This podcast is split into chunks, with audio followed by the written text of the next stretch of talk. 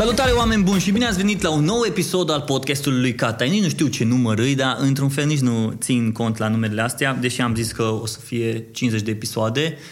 Dar vedem, pentru că cred că e fain să lași așa să fie un flow și să nu le pui 1, 2, 3, 4, 5, 25 și poate că vrei să asculți acum episodul ăsta sau episodul celălalt. În fine, ce faceți? Cum sunteți? Că ar fi foarte interesant să știu câți dintre voi mâncați în timp ce ascultați podcastul ăsta. Pentru că de data asta vom vorbi nu cu un bucătar, ci cu o persoană care face să arate bine locul unde mănânci sau să fie bine comunicat.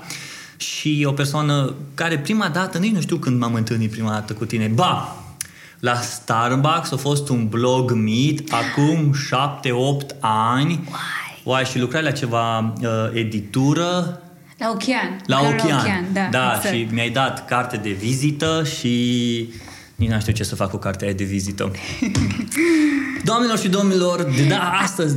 Atunci aveam Urban Curme, primul meu blog, deci cu ăla am pornit. Eu făcusem niște întâlniri din astea de la Starbucks, că mi-era partener, și făceam niște meet-uri din astea organizate pentru blogul de atunci. Da, eu n-am fost.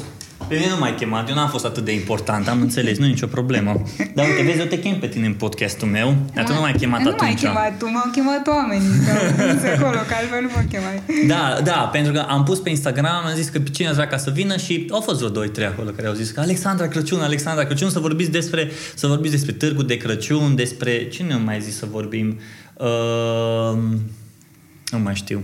Poate despre Pinch of Salt, mă gândesc. Normal, că numai despre asta facem în ultima vreme, numai despre Pinch of Salt. La un moment dat știam, tot auzeam despre Exquisite, după aia despre Pinch of Salt, după aia despre Târgul de Crăciun și...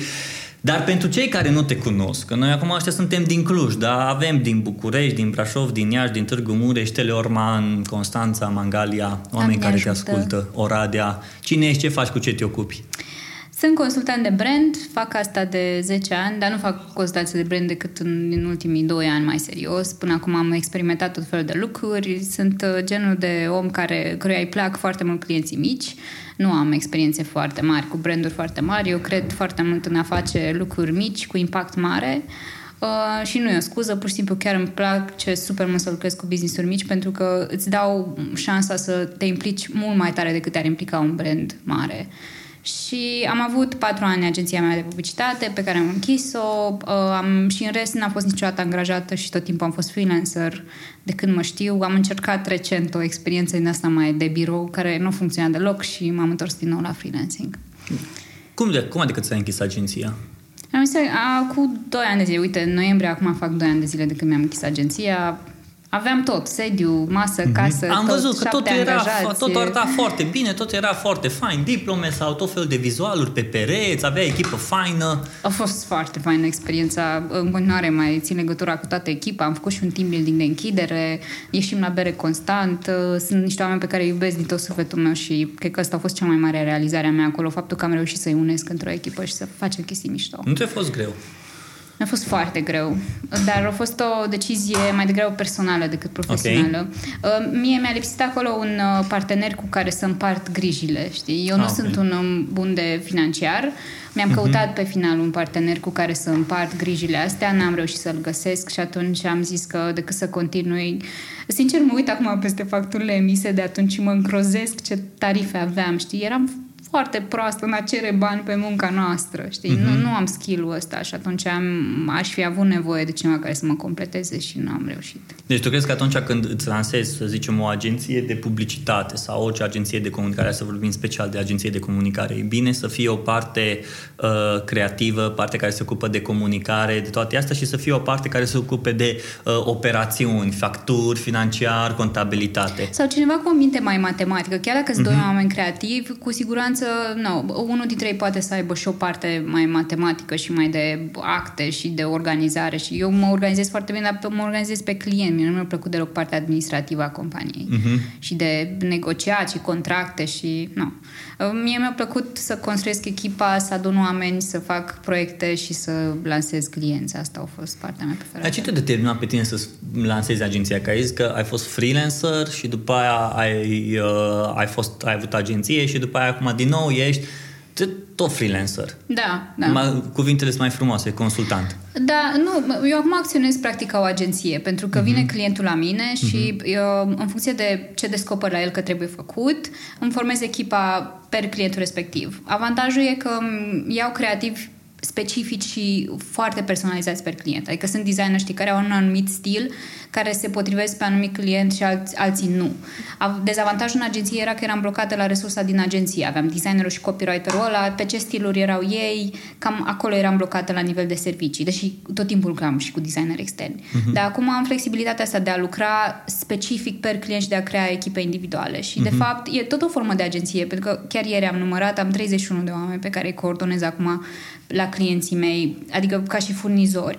Și practic dacă ar fi să mă gândesc așa, nu, eu am o mini-agenție în care conduc mai mulți oameni, doar că nu sunt angajați pe statul meu de plată, ci îi plătesc per proiect. Și eu nu mai cred în ideea asta clasică de agenție în care angajez oameni și cred că viitorul de fapt e despre agenții din astea, formate din indivizi care au o capacitate de project management poate ușor mai mare decât alții și o viziune legată de business-urile care iau ca și clienți. Și cred foarte, foarte mult în ideea asta de a construi echipe per proiect. Și nu sunt eu, că chiar am avut o discuție acum recentă cu cineva, am fost la un curs de art directing organizat de Heraldis, cred, și chiar avusesem o discuție acolo cu doamna care l-a ținut, Alexandra, nu mai țin, Taylor, Alexandra, și ea zicea la fel că asta e direcția acum cu agențiile, de fapt. Deci agențiile să nu-și mai ia angajați sub o umbrelă, ci să lucreze cu diferiți freelanceri, pentru că fiecare diferite tipuri de persoane, pentru că fiecare are stilul lui și atunci cumva să nu îl ții. Dacă tu ai un client care dacă nu merge pe stilul respectiv, n-are rost să-l ții. Exact.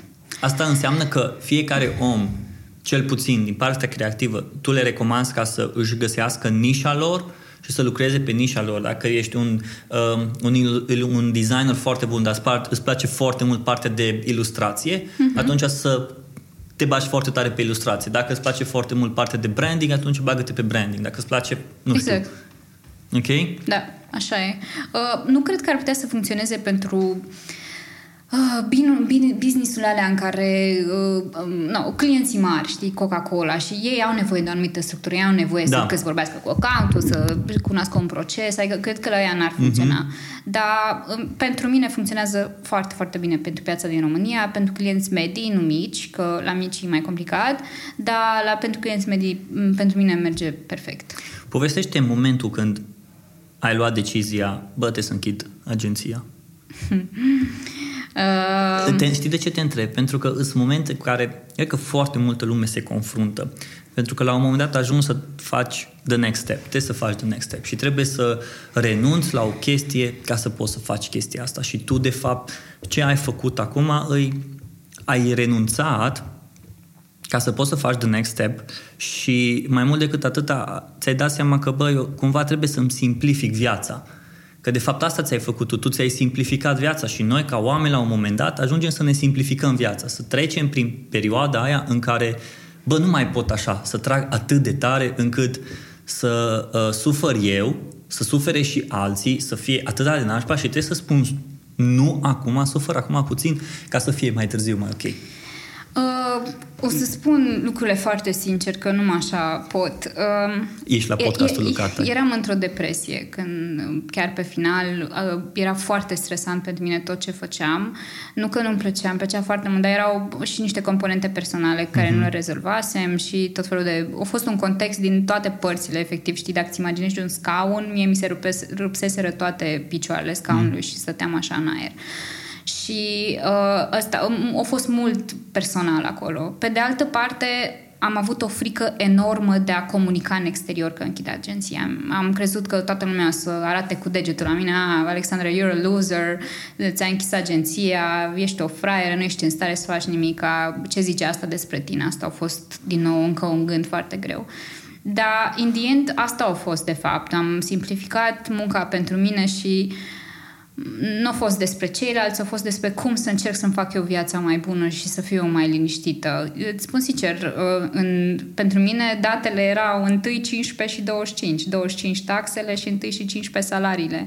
Pentru că nu eram un bun manager și pe final, din disperare, tot am căutat manager care să mă completeze, n-am reușit să-l găsesc, am și o chestie legată de încredere, n-am avut încredere în oricine, că am avut propuneri. Am încercat un merge cu o altă agenție care nu a funcționat și când am văzut că nu funcționează nici ăla, am zis că ok, this is it. Și culmea, știi, și angajații, am avut brândușa care îmi zicea că Alexandra, poate ar fi mai bine să îți iei tu o pauză. Și am acum la activ o propunere din partea cuiva să redeschidem agenția. Nu știu. I'm thinking of it. Nu știu dacă o să o fac vreodată în aceeași formulă, dar cu siguranță așa cum sunt acum mi-e perfect. Tu ai conștientizat atunci că trăiești într-o perioadă de depresie? Da, pentru că mă duceam la psiholog și mi-a zis el, mi-a pus diagnosticul. Luam pastile, adică eu am ajuns până în punctul în care și nu mi-e rușine deloc să recunosc, cred că e o problemă care nu se discută absolut deloc. A fost foarte greu să diluez cu perioada respectivă. Și în momentul când tu ai conștientizat că ești într-o perioadă depresivă, trebuie să renunți la agenție, trebuie să... nu poți pur și simplu să-ți lași angajații să plece, trebuie să ai grijă și de ei și după aia, ok, acum că totul s-a rezolvat, acum trebuie să încep pas cu pas să mă pun pe picioare. Dar punerea asta pe picioare, crezi că te-a ajutat ca să scapi de depresie? Depresia nu scapi aruncând lucruri, ci rezolvându-le mental, știi? Adică eu într-adevăr am închis niște episoade, am închis agenția, am închis o relație în care eram atunci, am închis mai multe episoade, dar nu știu dacă înțeleg neapărat întrebarea cumva. Adică crezi că faptul că le-ai închis toate astea și ai pus punct la ele și cumva ai spus nu, adică ai făcut următorul pas și următorul ăsta pe astfel lăsat de ok, acum am trecut de perioada respectivă. Pentru că vezi că eu ceea ce cred e că depresia în viață, depresia, anxietatea și toate stările astea este datorită unor momente din viață și se întâmplă anumite momente și când putem să scăpăm de momentele astea, scăpăm poate și de starea aia de depresie care oricum noi trebuie să fim aware că o să vină din nou și din nou și din nou, atâta timp cât nu avem grijă de starea noastră.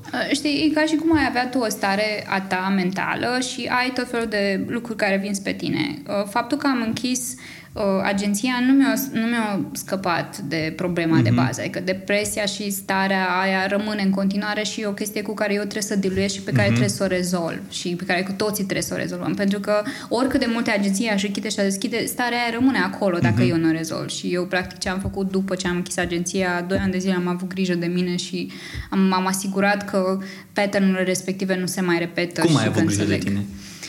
Multă terapie și pus pe mine pe primul loc. Sună egoist și știu că în România avem stigma asta de a nu ne pune pe noi pe primul loc, dar cred că trebuie să te pui la masă, să-ți faci un mind map cu viața ta și să te gândești ok, cum, sub ce arhitectură îmi îmbrac lucrurile pe care vreau să le fac. Zi-mi 3 lucruri care, când te-ai pus tu pe primul loc, cum te-ai pus? Nu știu, ai fost la un concert la care ai vrut să mergi neapărat, nu răspundeai la telefon ziua de joi sau... Nu, am început să nu mai lucrez weekendurile, am început să nu mai lucrez după ora 10 noaptea, eu lucram foarte mult noaptea și ăsta era unul dintre dezavantajele mele, am început să merg și mai mult la terapie, m-am dus la un curs, am avut un curs de 12 săptămâni de comunicare non-violentă care mi-a plăcut foarte mult, știu că sună nasol, comunicare non-violentă, dar de fapt era despre empatie și a fost foarte, foarte mișto. Și mult stat cu mine, eu scriu foarte mult în agenda, cred foarte mult în journaling, cum îi zice în engleză, dar cred foarte mult în a scrie și nu respingi experiențele din jur, ci ești mai atent la butoanele care ți le apasă de fapt și unde sunt punctele tale slabe ca și individ și ce trezește în tine evenimentul respectiv, că nu e despre ceilalți, e despre tine și despre butoanele tale din trecut și din copilărie și setup-ul în care te-ai născut, știi? Crezi că în industria de comunicare din România, comunicare, marketing și așa mai departe, problema asta de depresie, o problemă care nu se discută prea mult? Da, Cu siguranță. Eu nu știu pe nimeni care să fi vorbit așa onest despre subiectul ăsta. Și știu foarte puțini care au trecut prin procesul ăsta sau poate nu l-au zis în exterior, știi? Adică eu l-ascult mult pe Andrei Roșca și podcastele lui și modul care scrie și el e printre puținii pe care i-am văzut care au adresat subiecte de genul ăsta și... Pentru că, vezi, și eu, de exemplu, m-am lovit de câteva persoane care nu public au spus că băi, eu am trecut printr-o perioadă de depresie sau am trecut printr-o perioadă, poate nici măcar nu i-a dat naming-ul depresie, a fost o perioadă dificilă, nu mai aveam ce să fac, pur și simplu au trebuit să zic nu la lucruri și să move along și sau au trebuit să mă confrunt cu problemele astea din viața mea, dar vezi tu că de multe ori în domeniul nostru noi nu avem un domeniu în care la ora 6 am închis și gata, noi suntem într-un continuu learning, într-un continuu giving și trecem așa, de, nu ai de unde să dai dacă nu consumi și toate se întâmplă așa. Și la noi nu se oprește munca. Și aici intervine că de multe ori problemele din viața noastră personală se intrapun cu problemele din viața profesională. Și cumva aici ar trebui, nu știu dacă înțelegi cumva sau nu știu dacă oamenii care ne ascultă înțeleg, dar cred că aici ar trebui deschiderea asta față de colegi sau față de o anumită persoană, fie că vorbești de psiholog, fie față de partener sau... Uite, eu de exemplu de foarte multe ori am trecut prin perioadele astea în care pur și simplu pentru că mă comparam cu altcineva de ce face altcineva, pur și simplu ziceam, bă, nu mai vreau să fac ceea ce fac. Și mergeam acasă și îi spuneam Dianei, noroc că e și psiholog, și spuneam, bă, nu mai vreau să fac. Bă, zicea, stai puțin, dar de ce? Păi uite că ăla face așa. Bă, dar nu te compara cu omul ăla, că tu nu-i înțelegi tot contextul lui. Ok, el dă pe față și astăzi în digital noi putem să vedem pe display arătăm cu toții bine, pe display totul dă bine, pe display trece printr-un filtru și ok. Dar tot contextul ăla din spate e atâta de neînțeles și de nevăzut încât, ok, cu ce cost a ajuns el acolo? Cu ce cost a primit asta? Da, știi, mie îmi pare că jobul nostru în marketing și comunicare e foarte mult vocațional, adică că s-ar putea să fie 99% vocațional. Eu nu cred că cineva care nu are disponibilitate mentală să fac asta, ar putea să o fac. Eu am prieteni care îmi văd agenda și zic, frate, eu n-aș putea să fac asta niciodată. Cred că sunt unii oameni care pot să o facă și sunt alții care nu pot să o facă, dar știi ce mi se pare mie ciudat? Că dincolo de faptul că cunoaștem, adică cunoaștem mecanismele de marketing, cunoaștem bias-urile clasice de psihologie pe care le folosim în marketing. Și totuși ne afectează și pe noi, știi? Asta e ca terapeutul care nu poate să facă terapie cu el. Știi? Da, mă, că suntem oameni, n-avem ce să faci. Ești om, nu poți să te lovești de chestiile astea și e normal să te lovești și e normal să treci prin momente grele, e normal să treci prin momente dificile, nu e normal să trăiești singur cu ele.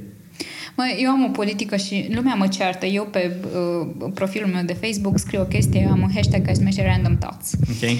Și eu acolo scriu chestii nasoale. Uh-huh. Eu scriu de dating, scriu de Tinder, scriu de lucruri nasoale care mi se întâmplă și am primit feedback de la oameni din jurul meu și zic, bă, dar de ce scrii lucrurile astea? Adică astea sunt lucruri personale care nu le pui pe Facebook. Și zic, bă, nu, tocmai asta e problema.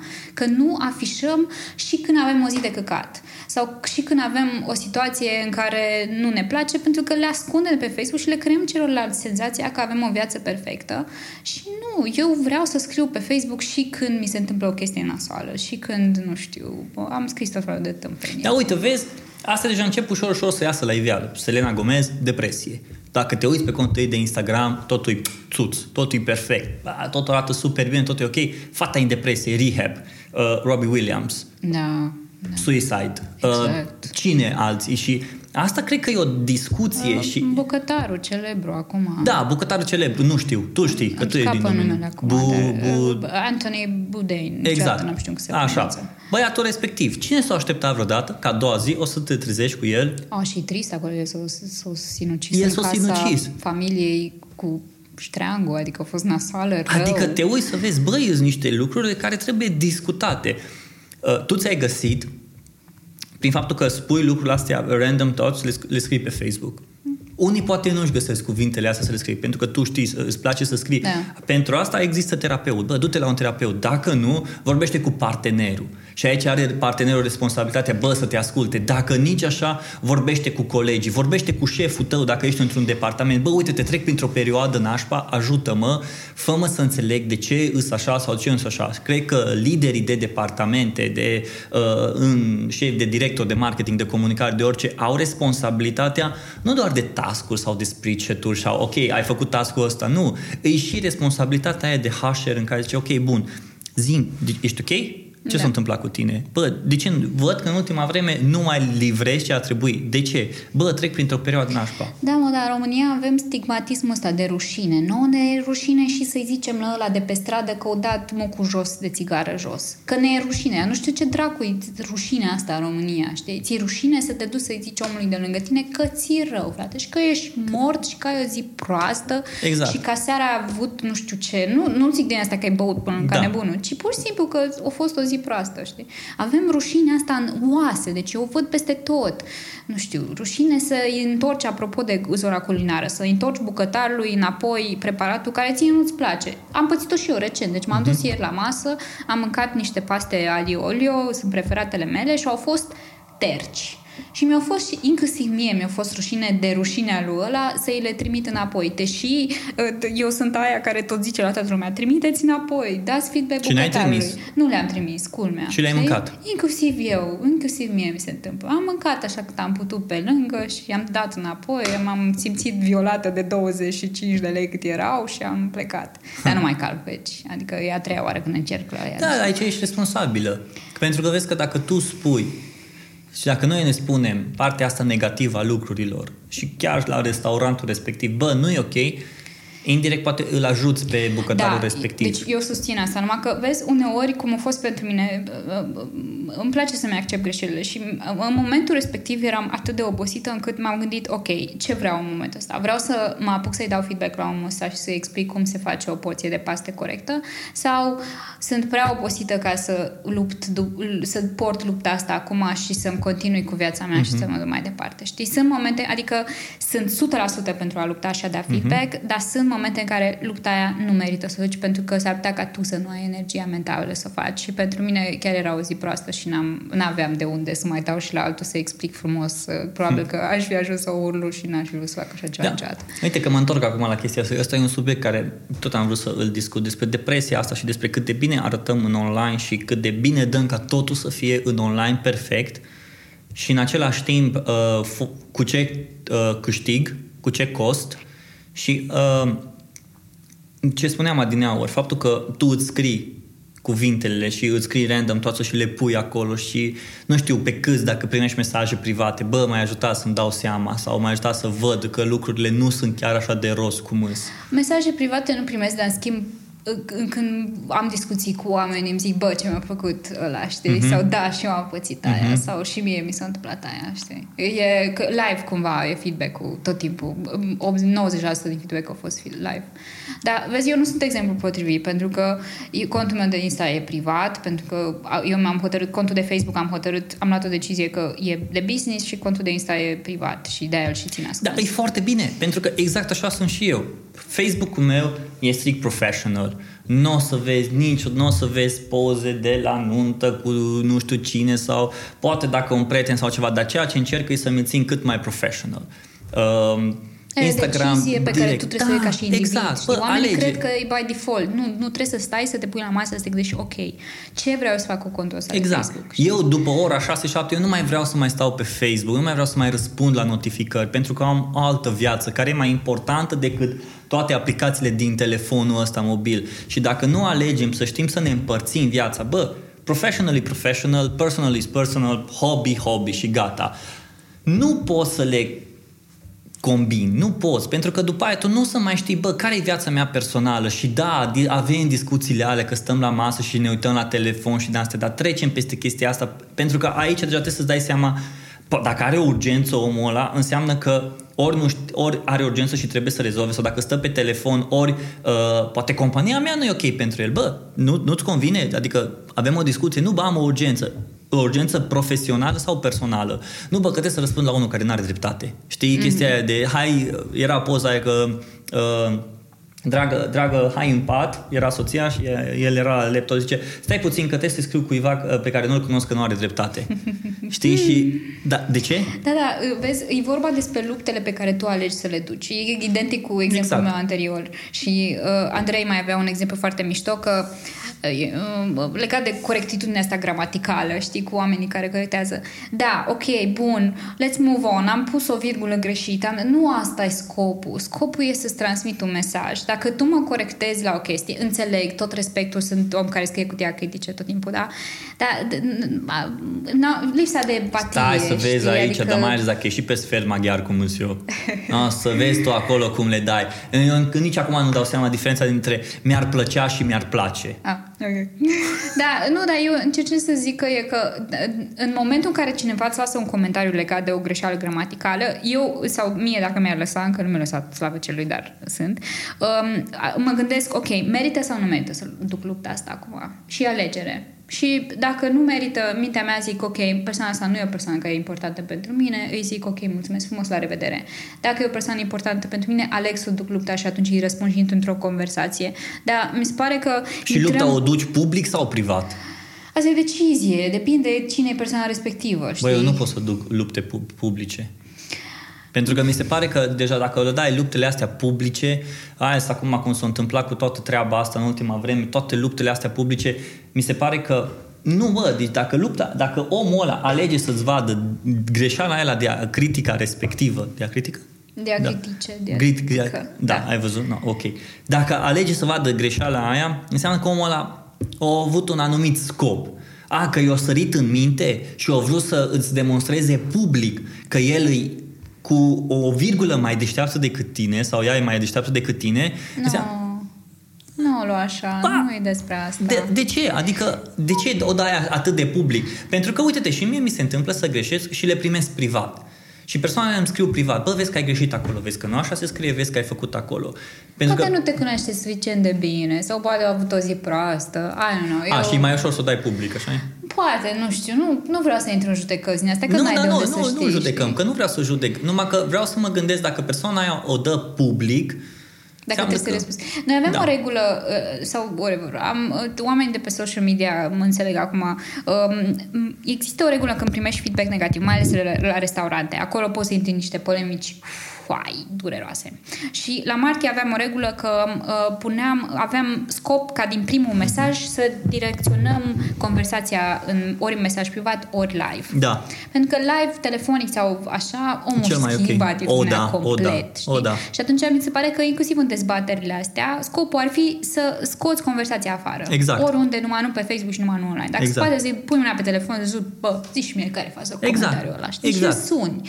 Adică acolo cred că ar trebui să ajungem, de fapt. Eu am învățat, la un moment dat primeam mesajele astea publice și intram pe privat la persoana respectivă. Bă, de ce? De ce mi-ai dat? Pentru că vreau să scot ceva mai mult din tine.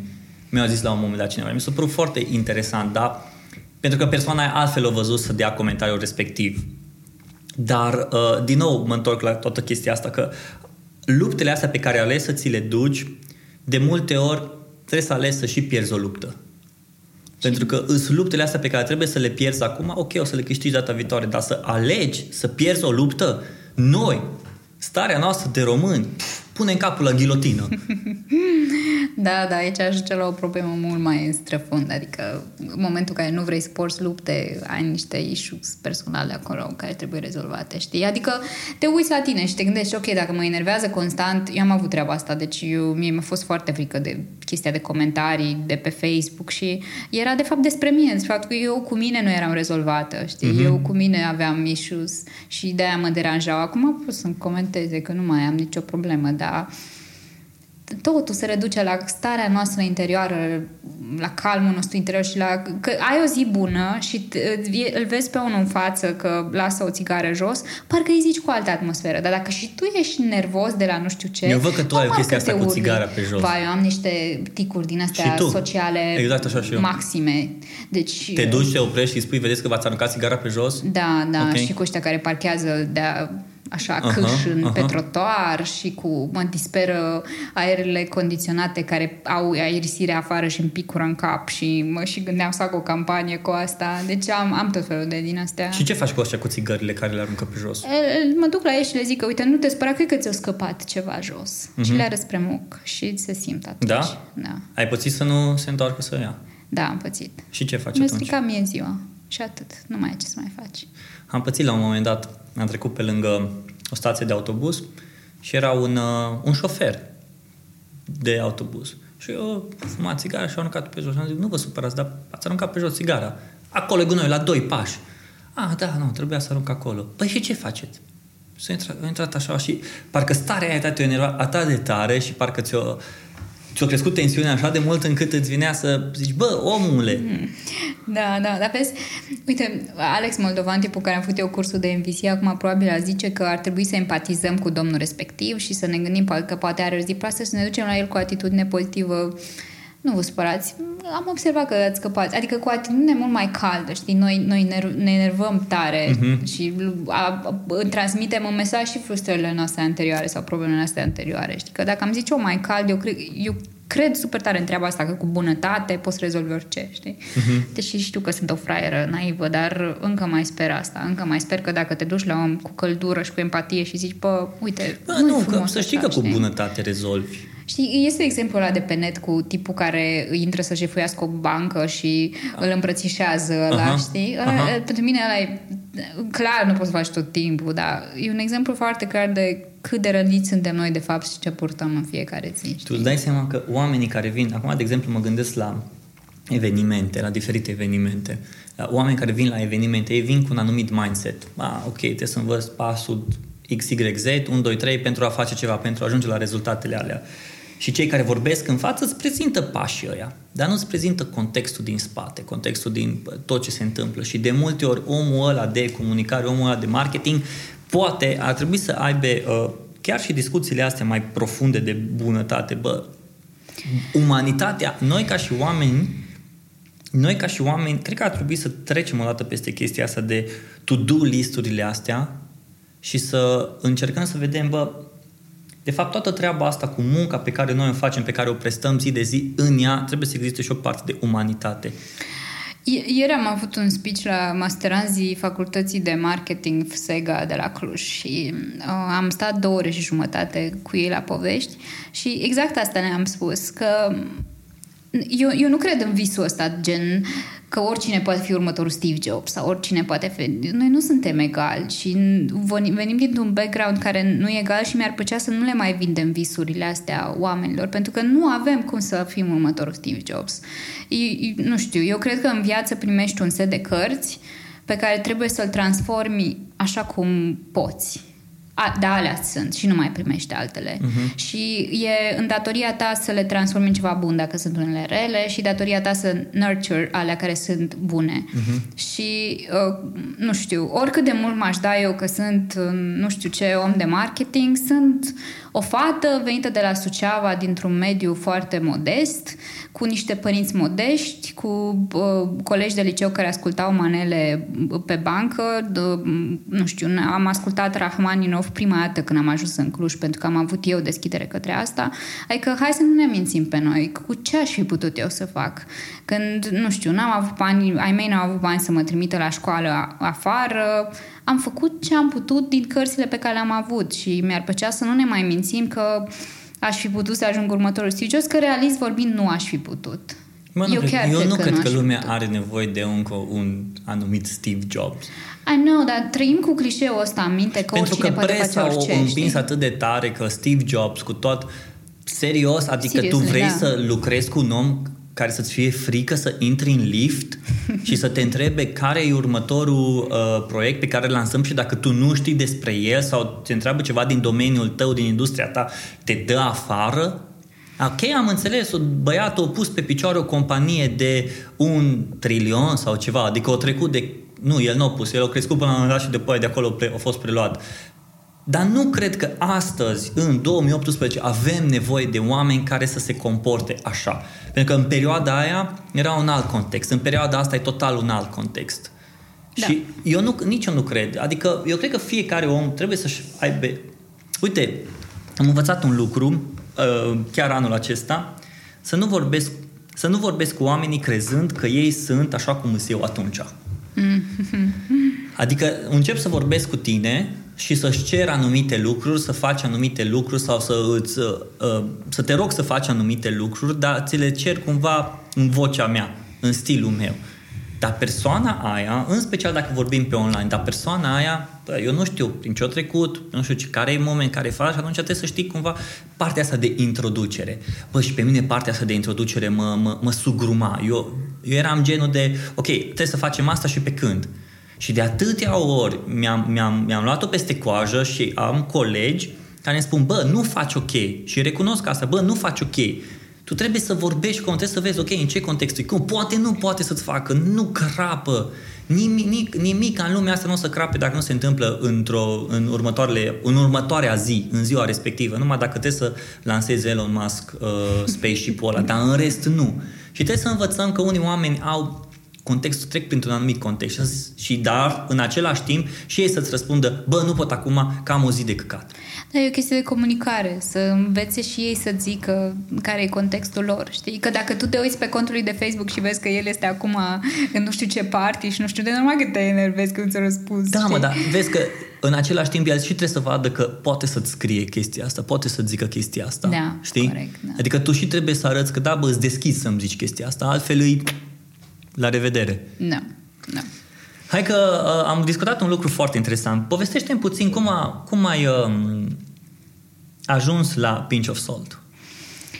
Păi, nu mai țin minte, acum vreo 7 ani aveam Urban Curme, pornisem eu, eram studentă și pasionată de restaurante și mi-am dorit eu să fac un blog de recenzii de restaurante, am scris o perioadă de mult timp, l-am și vândut la un moment dat, eu sunt foarte mândră că a fost primul meu exit, știi, dar whatever, e o glumă, e totalmente o glumă.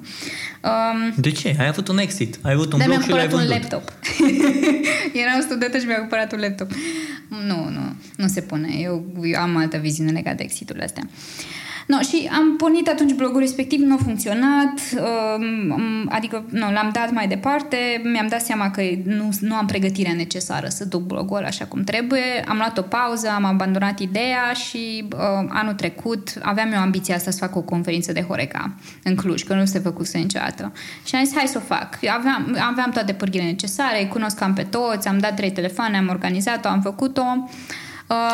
Nu au fost chiar 3 telefoane. Da, nu au fost chiar 3 telefoane, a fost multă muncă în spate, dar încerc să zic că aveam networking-ul făcut, pentru că lucrasem cu majoritatea dintre ei, adică speakerii cam toți au fost ori clienți ai mei, ori colaboratori, ori oameni cu care mă văd zi de zi.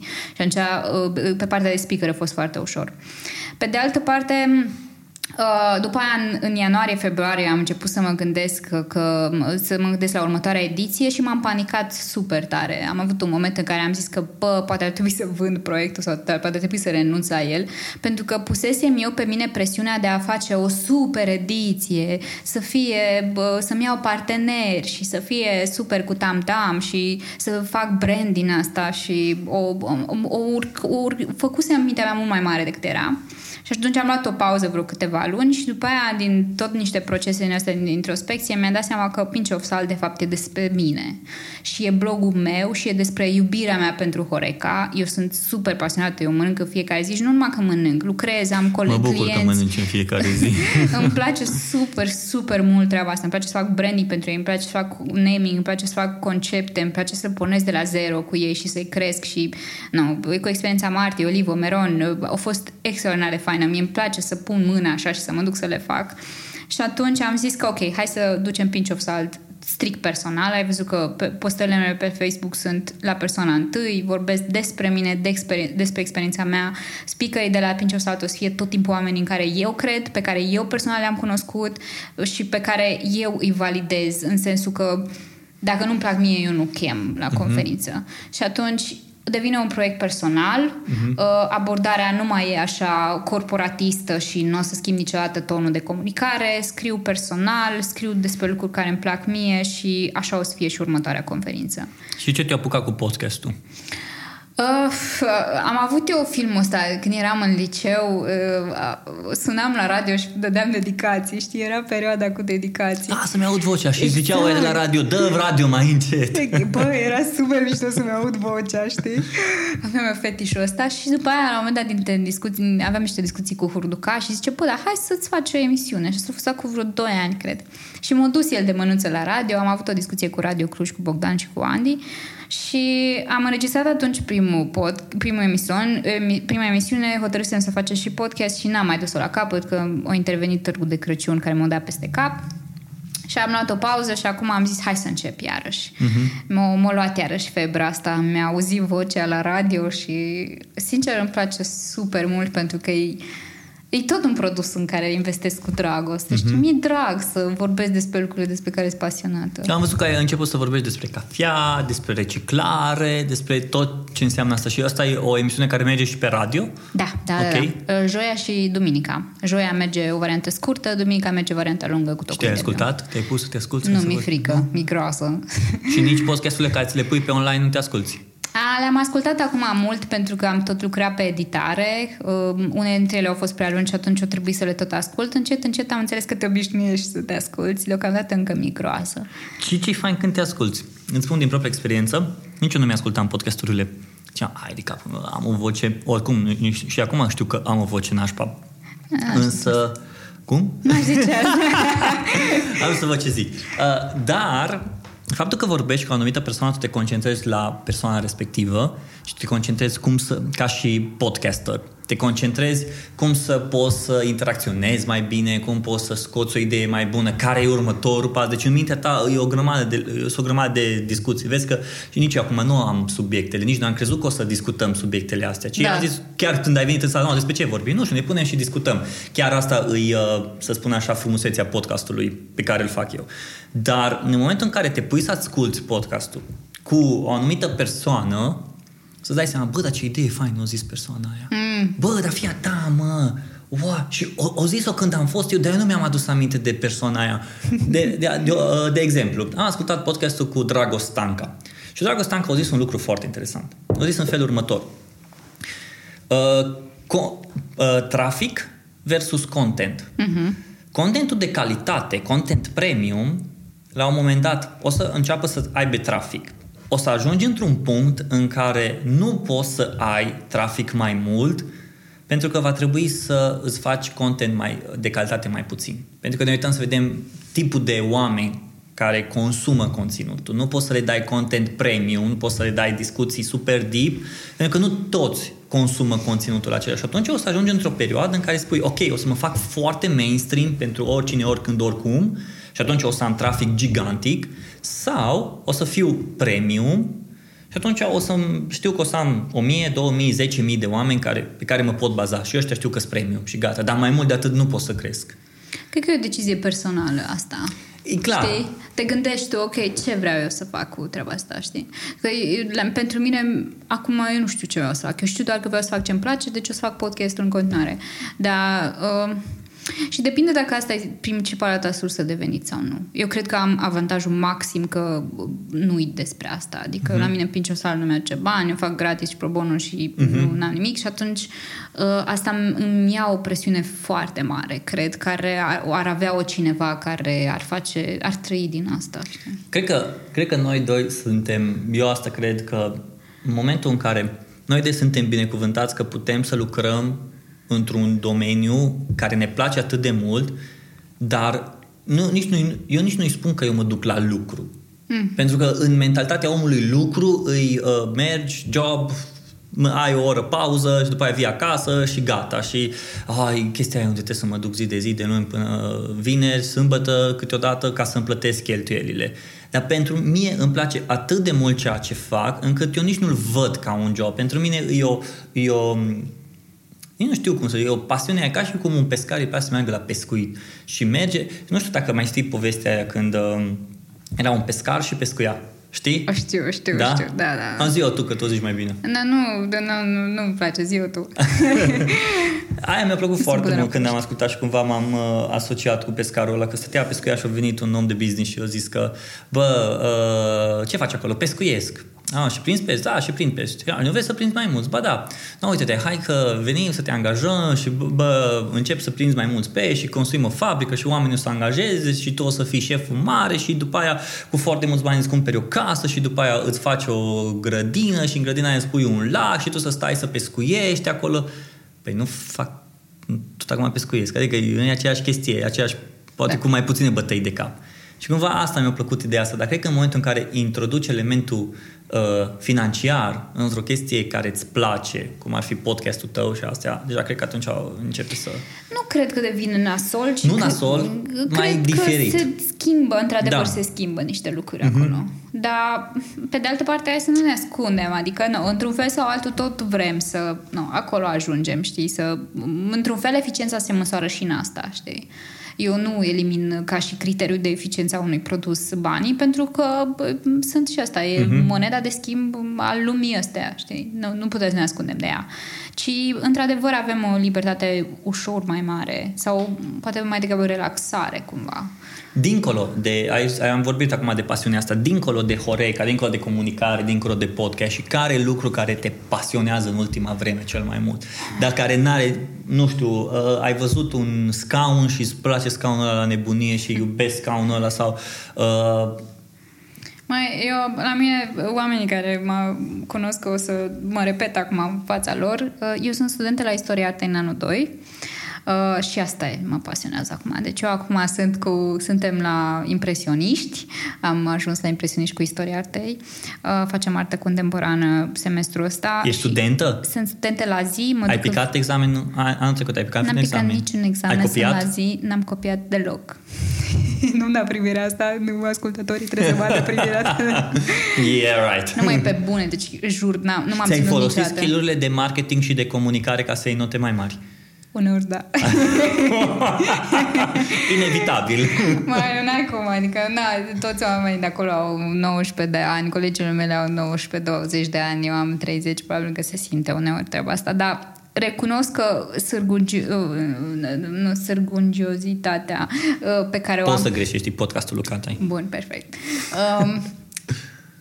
Sunt foarte, foarte grijurie și ascult, îmi fac teme de obicei termin pe la 11 noaptea munca și atunci la 11 mă apuc să-mi fac teme și recunosc că e enorm de obositor, sunt în fiecare zi la facultate până la ora 1, dar îmi place așa de mult ce fac acolo și ce studiez și oamenii de acolo și s-o deschis cu tot o altă lume, pentru că Istoria Artei de fapt e despre istoria civilizației în care s-a produs arta respectivă. Okay. Și îți dă un context social pe care n-ai cum să-l obții de altundeva decât dacă faci poate o secție de istorie. Da, și se completează foarte bine cu branding-ul, culmea, știi, asta mă gândeam, cum de nu m-am gândit până acum, pentru că studiind istorie vizuală și artă, tu de fapt te pregătești pentru branding, pentru că branding-ul e numai despre vizual și despre compoziție și despre armonie și despre cum să faci să ajungă mesajul într-un mod corect, pentru că noi nu facem decât să repetăm niște clișee care s-au făcut acum 600 de ani, adică, nu știu, Napoleon făcea PR, de fapt, de drept, cu tablourile alea despre el, dacă stăm să ne uităm, știi? Pentru că îl înfățișa mare și pe calul ăla și cu inscripțiile, cu Maximus, adică serios, el era PR toată ziua, știi? Când a fost triggerul ăla? Sau ce trigger te-a împins ca să mergi și să dai la facultatea asta? Eu am vrut să dau de mult timp. De vreo 4 ani am filmul ăsta am vrut să dau la design, de fapt, că mă gândeam eu că o să completeze super bine cu ceea ce fac. Admiterea a fost mult mai ușoară la Istoria Artei și, sincer, de asta m-am dus la Istoria Artei, n-am știut în ce mă bag. Dar a fost un match made in heaven, știi? Mi-a plăcut, m-a prins, sunt foarte îndrăgostită de locul ăla. Și e fain că fac în Casa Matei, adică, seriously, se făcut în secolul XVI, cred, sper. Adică nu să greșesc chiar eu. Da, e amazing. Și recomand, sincer, oamenilor de advertising să iasă din bula asta și să meargă să facă o treabă de genul ăsta. Următorul meu pas ar fi cinematografia. Mă gândesc foarte serios după Istoria Artei să fac cinematografie. Facultate? Da. De ce? Masterele de obicei au nevoie de knowledge, ei se bazează pe knowledge obținut la nivel de licență și nu cred că aș fi pregătită, n-am deloc cultură cinematografică și atunci mi-ar fi rușine. Mi-e rușine uneori și la Istoria Artei față de colegele mele care au făcut liceul de arte, mă simt proastă de multe ori. Nu știu informații de bază, pe care ele le știu, știi? Și e greu așa, mă duc în întâlnirile mele de business și sunt la nivelul ăsta și acolo sunt așa și stau cu minte și tac și ascult și îmi fac temele și sunt sârgun, iarăși cuvântul ăla. Și... Oameni buni, să-i trimiteți la Alexandra cuvântul ăla. Da. Deci asta e cu Istoria Artei. E amazing. Da. Dacă ar fi... Am câteva întrebări așa care îmi place să le pun oamenilor. Dacă ar fi să ai acces 10 minute la toate ecranele din lumea asta, laptop, televizor, telefon, display-uri, tot.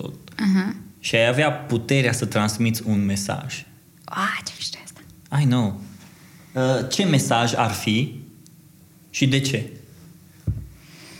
Dar trebuia să mă pregătesc pentru întrebarea asta. Nu, că atunci ar fi luat tot contextul, dar acum primul mesaj la care te gândești o să fie un mesaj foarte clișeic, simplu, ori o să fie un mesaj foarte deep la care de multe ori te-ai gândit că vrei să-l transmiți. Băi, eu l-aș zice să se uite la relația cu părinții, relația lor cu părinții și ce au învățat de acasă și să se uite cât din ei este de fapt societate, educație venită de la părinți și cât din ei e ei, de fapt.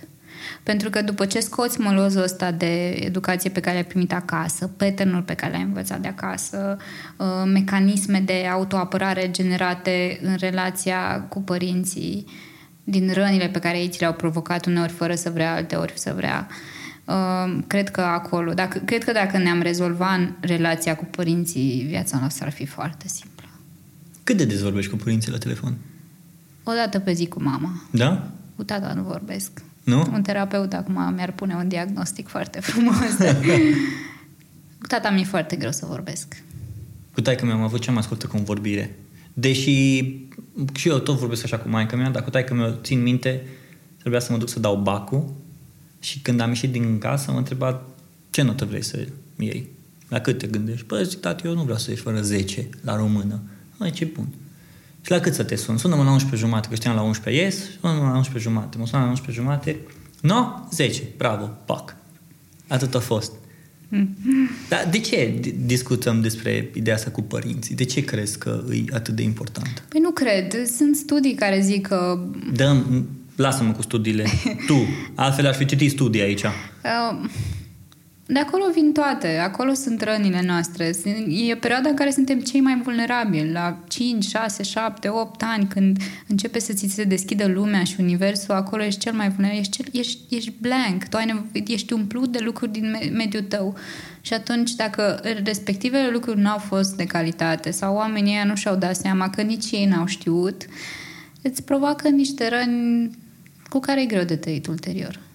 Da, dar vezi că rănile astea pe care părinții ți le-au făcut, poate de cele mai multe ori s-au întâmplat răni pe care ei nu au fost conștienți.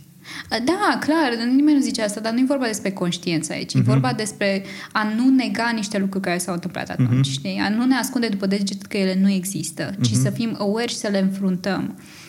Nu dă nimeni vina pe nimeni, nu e vorba despre a arunca vina pe ei, pentru că, seriously, în România, săracii, știm cu toții cum au trăit și mediul în care au trăit, eu despre mine știu sigur că săracii s-au descurcat cum au putut mai bine, dar asta nu neagă faptul că am plecat de acolo cu niște răni și nu neagă faptul că am plecat de acolo cu niște automatisme pe care nu mi le doresc și pe care vreau să le schimb și care știu foarte bine cât de greu mi este să le schimb acum.